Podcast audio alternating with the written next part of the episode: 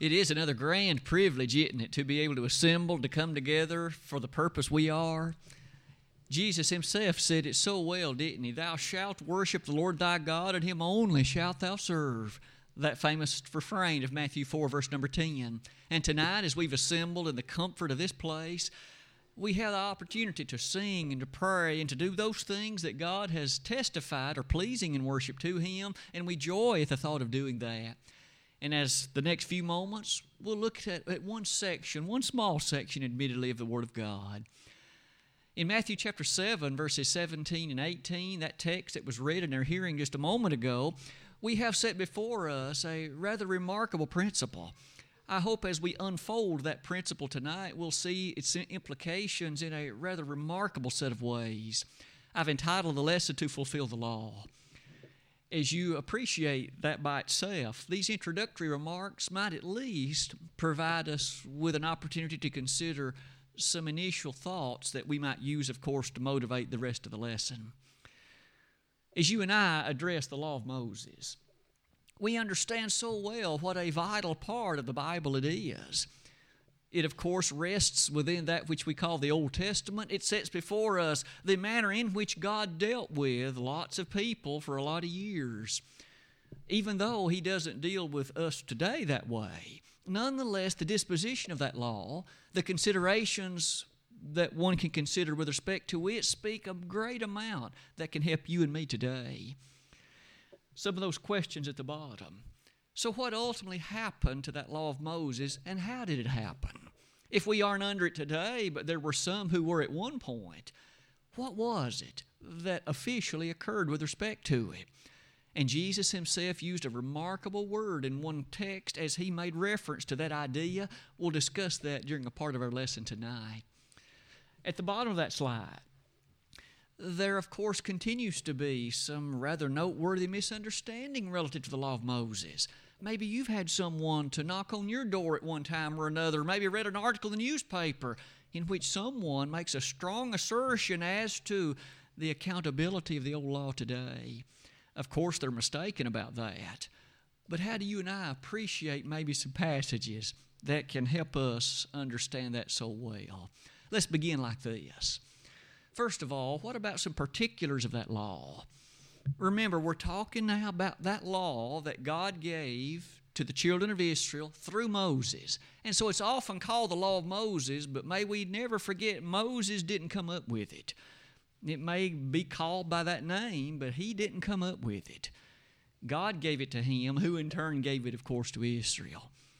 Notice at the very top, we understand so easily that it is, of course, a vital part of the Word of God. So many New Testament passages you and I would never fully understand if we didn't have the background of that law of Moses. How often did Jesus and the others quote, sometimes from that very law, to help explain a pertinent principle? In 2 Timothy 3 16 and 17, the inspired apostle so powerfully stated, All scripture is given by inspiration of God and is profitable for doctrine, for reproof, for correction, for instruction in righteousness, that the man of God might be perfect, thoroughly furnished unto all good works. At that point, as we close that third chapter of 2 Peter, notice long before men ever divided it, look how chapter 4 begins. I charge thee, therefore, before God and the Lord Jesus Christ, who shall judge the quick and the dead at his appearing in his kingdom. In light of the thoroughness the marvelous character of that Word of God, He's going to judge individuals in light of their disposition and their obedience in regard to it. Not only that, look at the second point. It is still true that that law should be studied with care. Paul forevermore asserted that, didn't he, in Romans 15 4, among other places? For whatsoever things were written aforetime that's a direct reference to what you and I would call Old Testament issues and Old Testament matters, he said. What was written aforetime was written for our learning, that we, through patience and comfort of the Scriptures, might have hope. Paul thus taught, didn't he, that an appreciation of and an understanding of the Old Testament can be the thoroughfare through which hope and the thoroughfare through which a proper understanding of God's dealings with men can even be had today. Oh, how you and I thrill at the thought of studying then out of those 39 Old Testament books, and maybe in particular the Law of Moses sections. Not only that, in 1 Corinthians 10, really verses 1 through 12, a presentation is given in which Paul, time and again, quoted from the activities that the children of Israel experienced and said, This was a vital message for you and me as Christians today. We aren't to be complainers like they were. We aren't to be given to idolatry like they were. We aren't to be given to sexual sin like they were. And on and on that list goes. Surely, in light of all those things, let's now then cast a spotlight on the law of Moses. When you and I begin the Old Testament in the book of Genesis, we realize the law of Moses wasn't given until many chapters into the book of Exodus. In fact, Exodus chapter 20 was when God delivered that law to Moses while he himself was on Mount Sinai.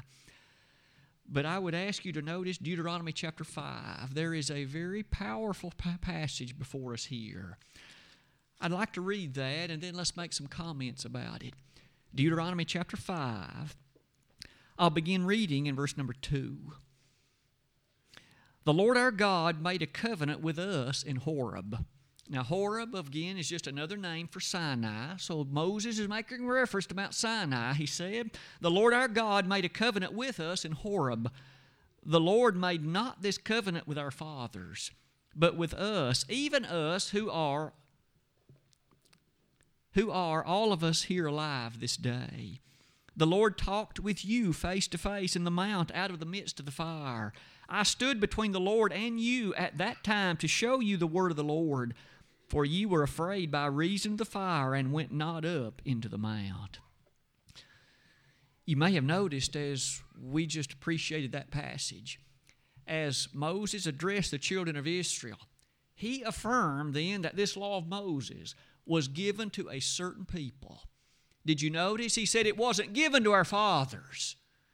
It was given to all of us who are here alive this day. And Moses made that statement. I've tried to summarize it like this it was given to those that came out of Egyptian bondage, the children of Abraham through Jacob that came out of Egyptian bondage. They were the ones to whom God gave that law. It wasn't given to any other people on earth even then.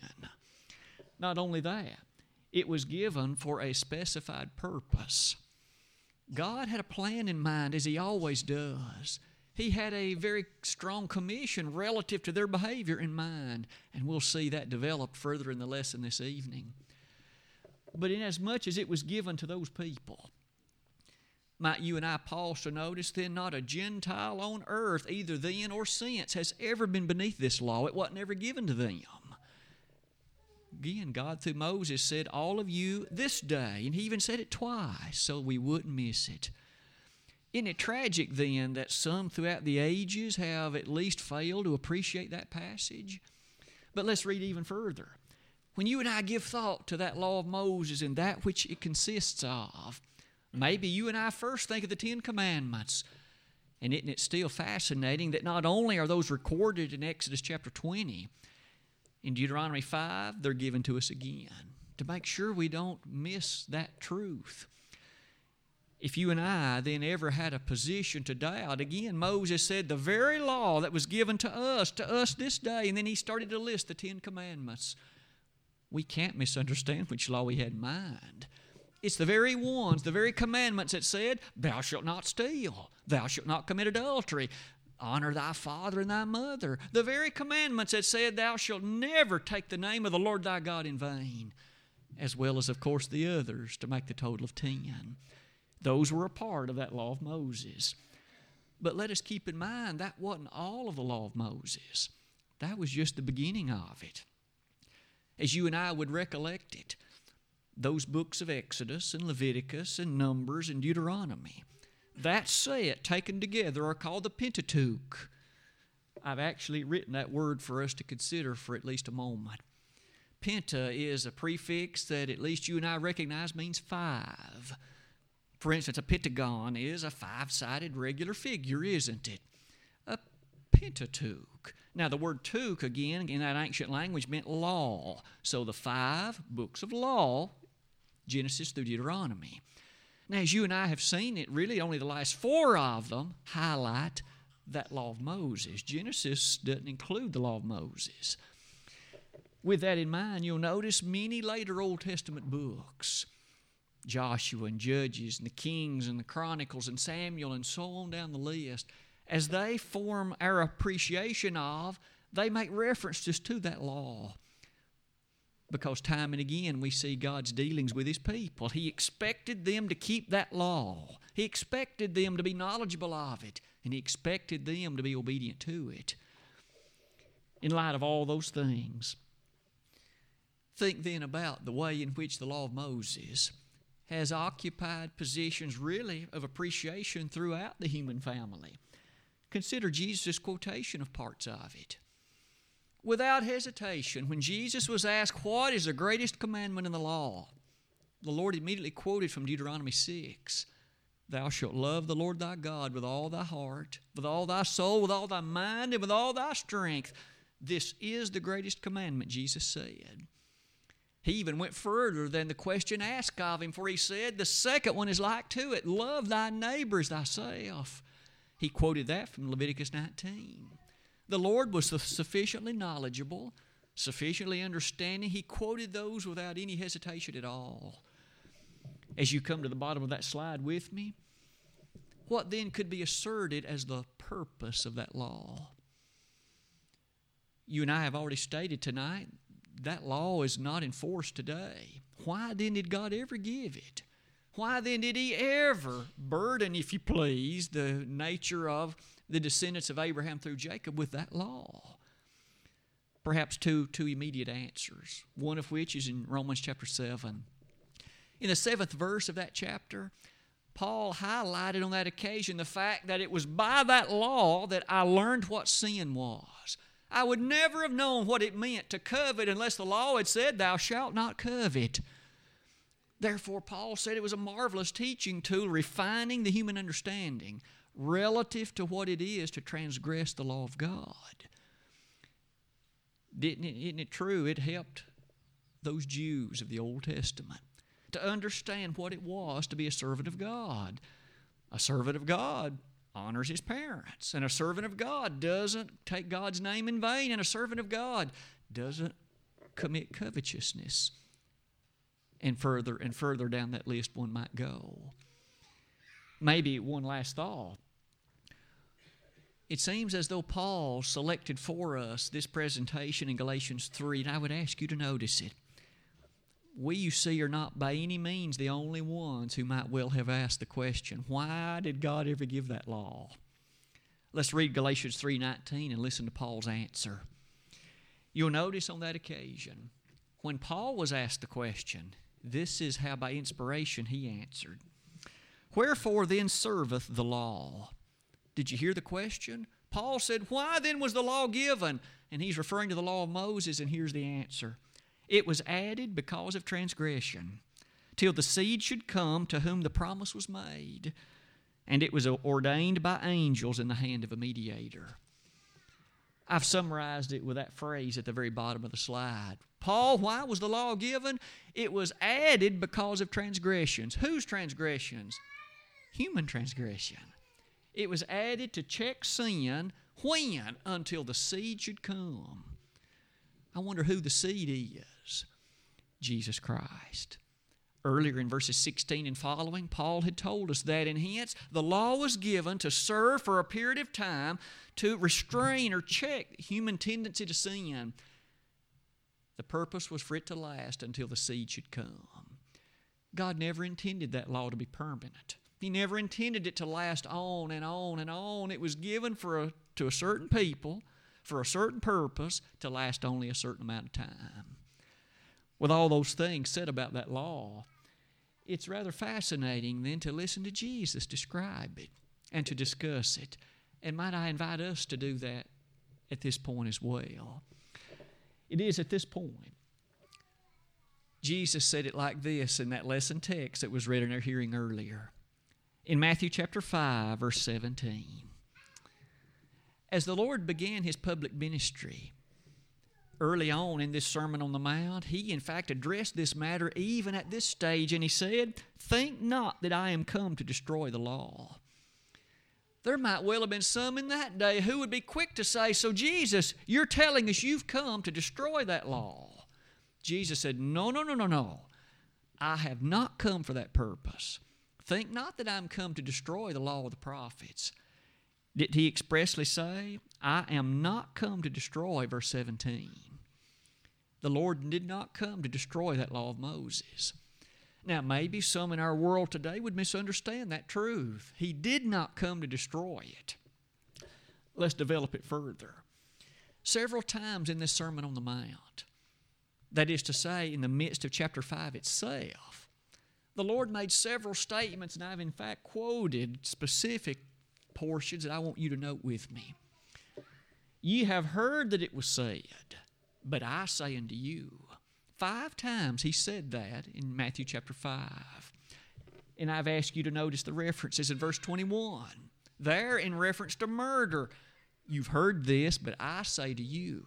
And maybe to some who were listening that day, they perhaps thought, well, he is setting it aside because you've heard this, but now I'm saying this.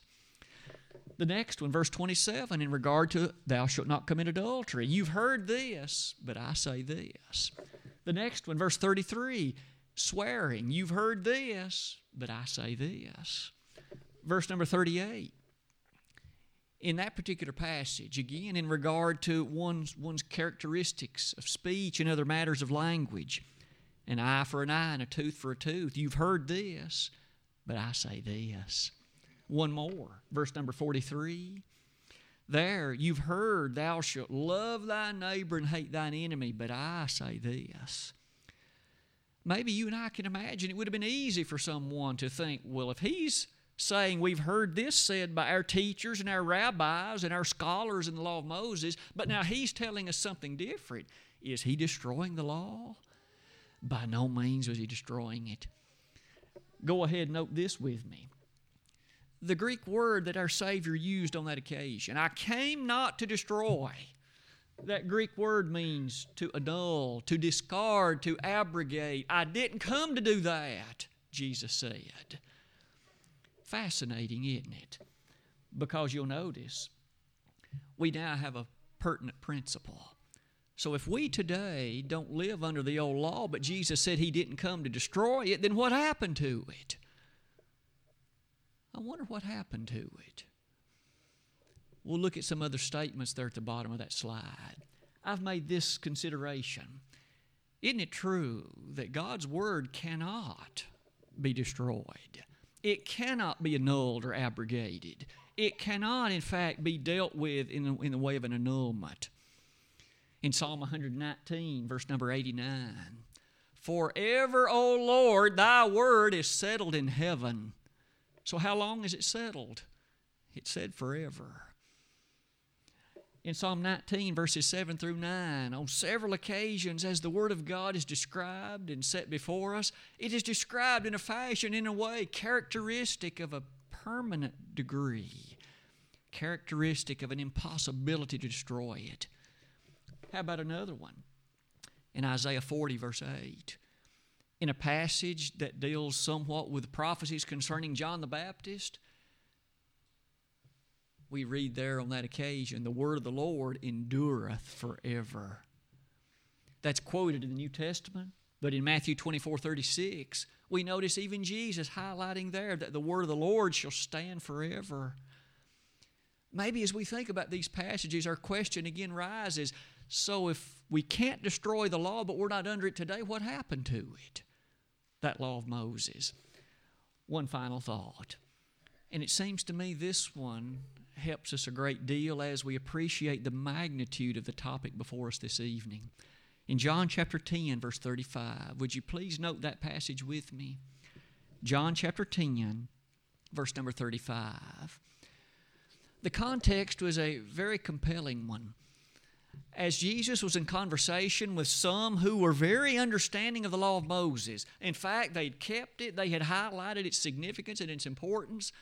And yet, as Jesus quoted a portion of it, he quoted from the Psalms on that occasion, and then this statement is found John chapter 10, verse number 35. It says, The scripture cannot be broken. I wonder what Jesus meant by that. The scripture cannot be broken. I think all of us would readily agree well, anybody can choose to disobey it. Is that what Jesus meant? The scripture cannot be broken? Clearly, that's not what he meant.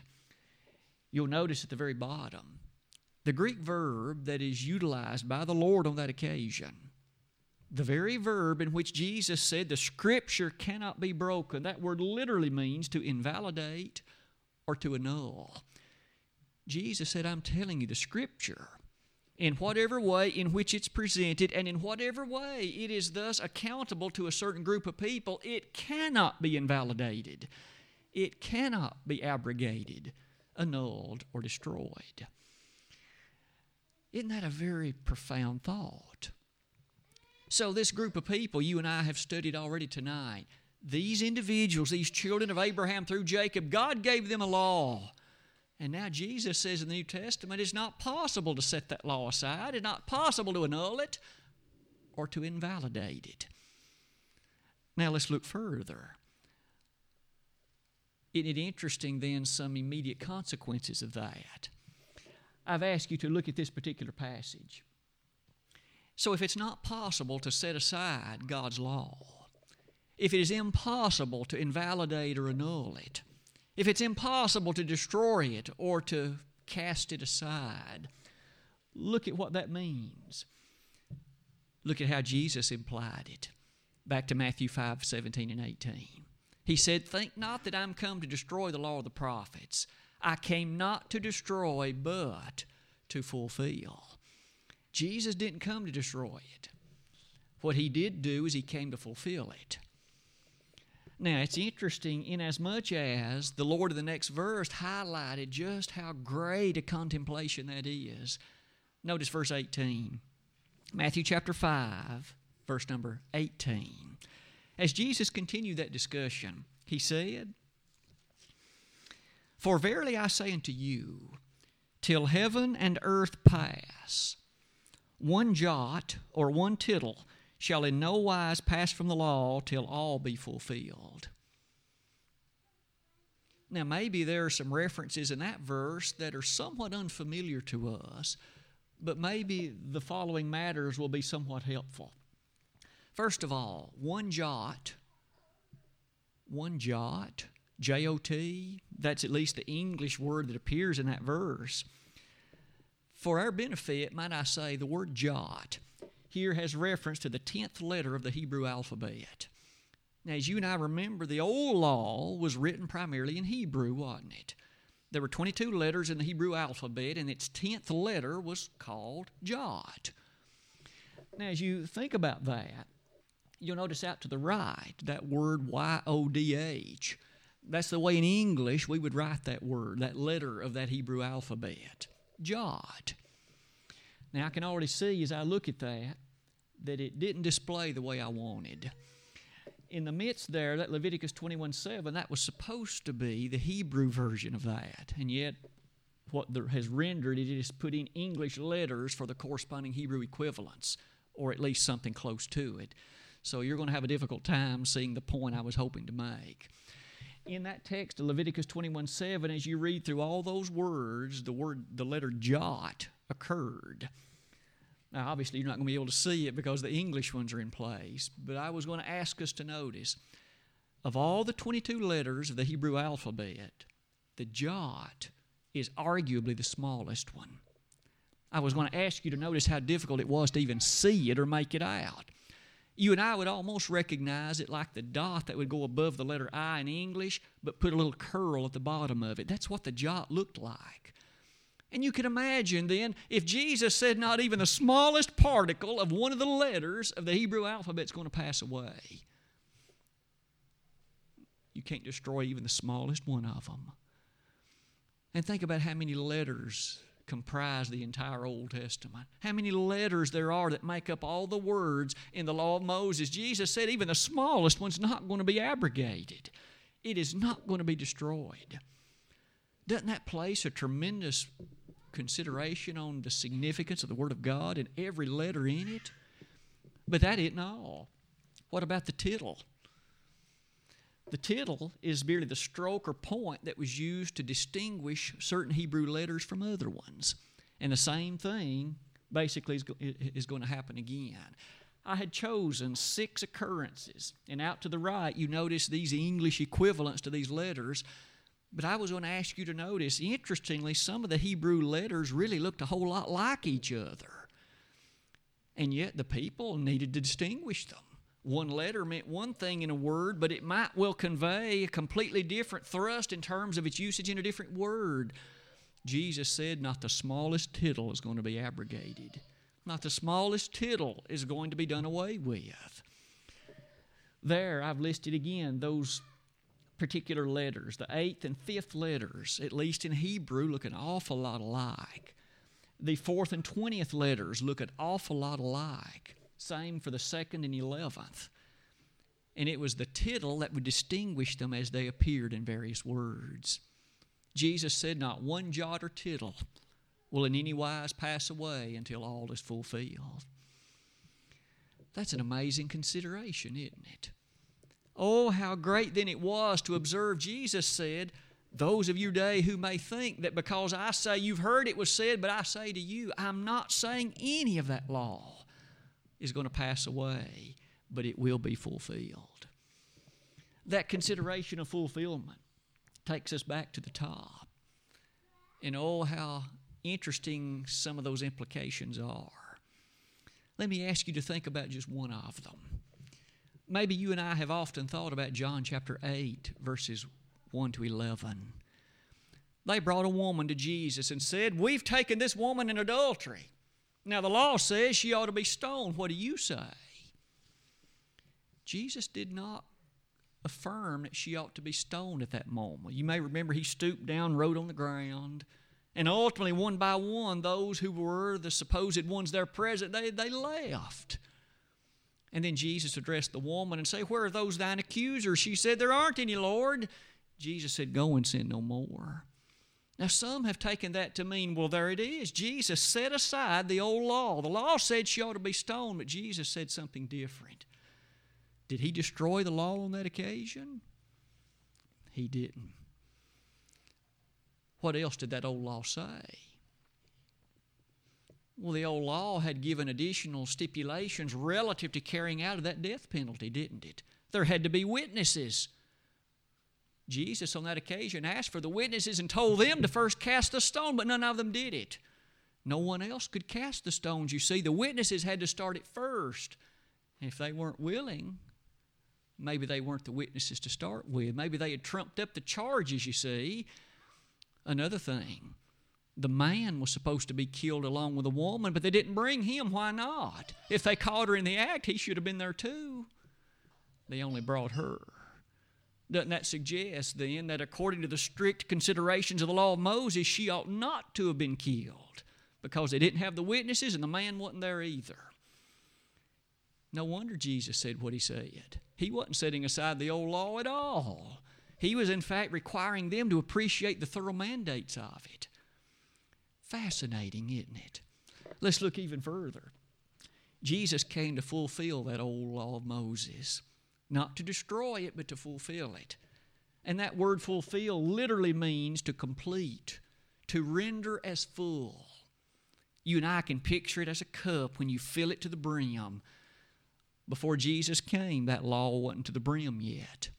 But when our Savior came, when the Master came and He fulfilled it, at that point upon its fulfillment, then of course, one superior to it could be put into place. Let's develop some of those thoughts like this. That old law itself, isn't it still so interesting that it foretold of the day when it itself would be superseded? the old law actually contained passages that predicted that someday it would pass away and give way to a better law. That is to say, it would be replaced by something greater than it. Perhaps, case in point, Jeremiah 31, verses 31 to, through, through 34. Wasn't it on that occasion that God, through Jeremiah, asserted was such a beautiful matter, that sweet consideration of the Christian age when that law would have been replaced, if you please, by a greater one that Christian law beneath which you and I now serve.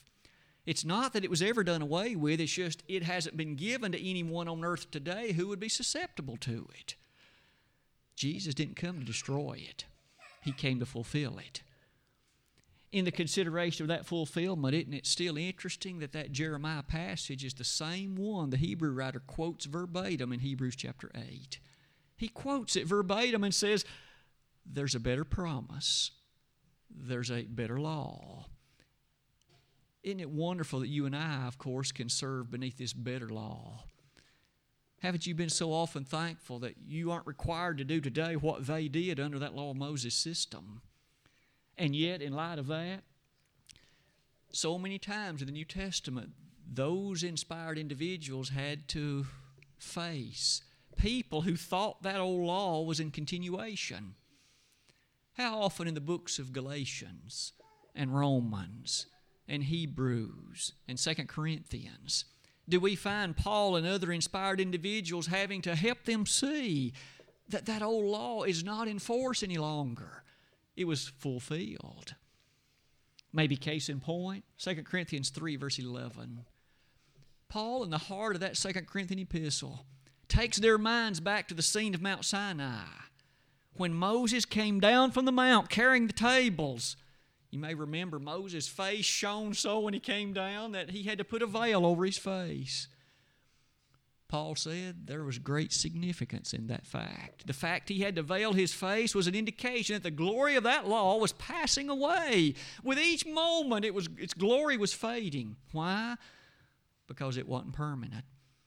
There was less time it was going to be in force, it was going to give way to another one. Isn't that a beautiful consideration? In 1 Corinthians 13, verses 8 and following, we notice Paul on that occasion again speaking about when I was a child, I spake as a child, I thought as a child, when I came a man, I put away childish things. All the inferiorities that old law, they gave way to the perfectness of this Christian system. A law, this Christian law, which is infinitely more superior to that old law. Maybe one final thought from Colossians 2:14. There probably is the passage to which you've raced in your mind already. As Paul described that old law of Moses, he said it was nailed to the cross. Jesus, we learned earlier, said he would fulfill it, and he did so at his death. All the attributes and prophecies touching his life, touching the character of his death, touching, of course, what would come about by virtue of the blessing of his death. He fulfilled all of it. You and I today don't look for certain portions of it to yet be fulfilled. Think again about how that has tripped up some in our world today.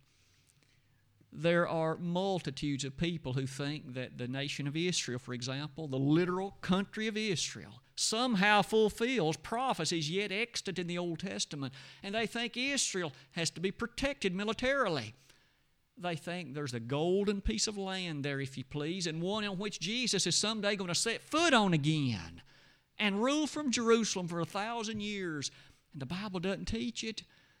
Jesus said, I came to fulfill that law and everything in it, including the land promise, long since fulfilled. We don't wait any longer for any element of the fulfillment of the Old Testament. Any parts of it that still, of course, had any reference to things to come were reiterated in the New Testament on occasion. When you and I think about those things, isn't it still interesting to hear Jesus in Luke 24, verse 44, say it like this? After he'd been crucified, after he'd been resurrected, there were two disciples, you may remember, who were walking on the road to Emmaus, and Jesus joined himself to them, and at first they didn't know who he was. They had conversation about the events that had taken place in Jerusalem. You may remember in verse 32, their heart burned within them when they realized who Jesus was and what he had shared with them.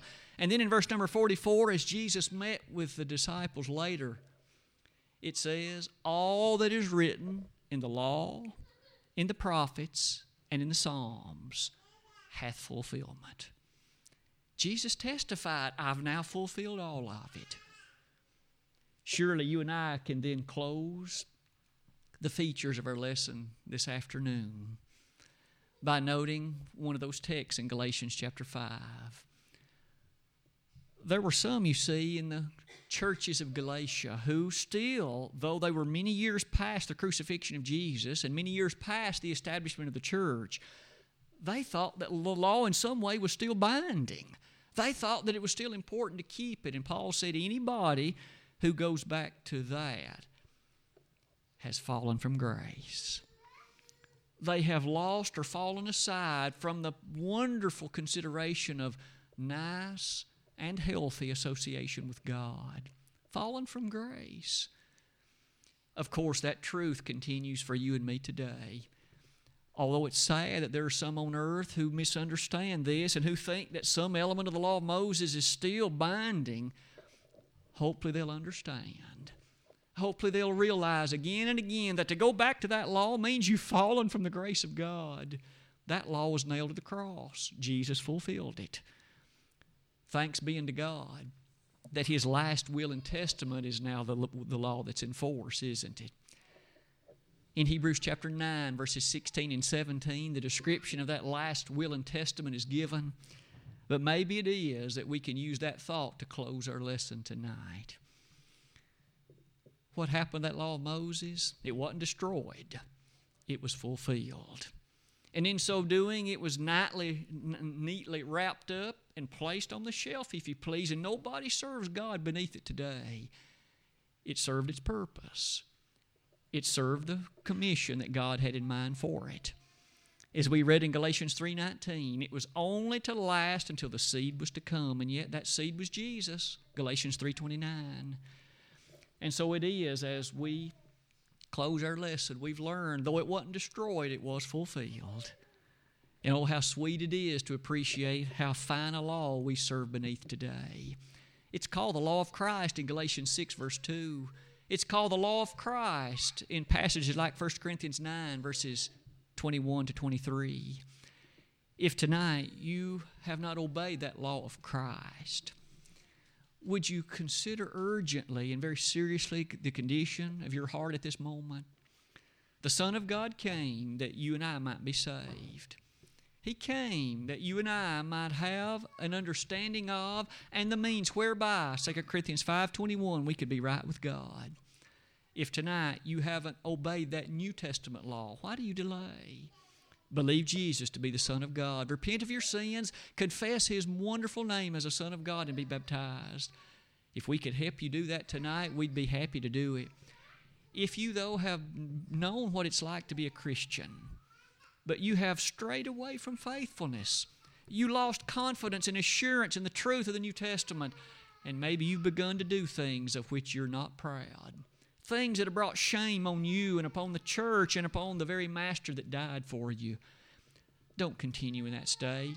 Come back to your first love tonight under the banner of Revelation 2 5 and beseech us to pray to God on your behalf if it's a public sin. We'd be honored to do that.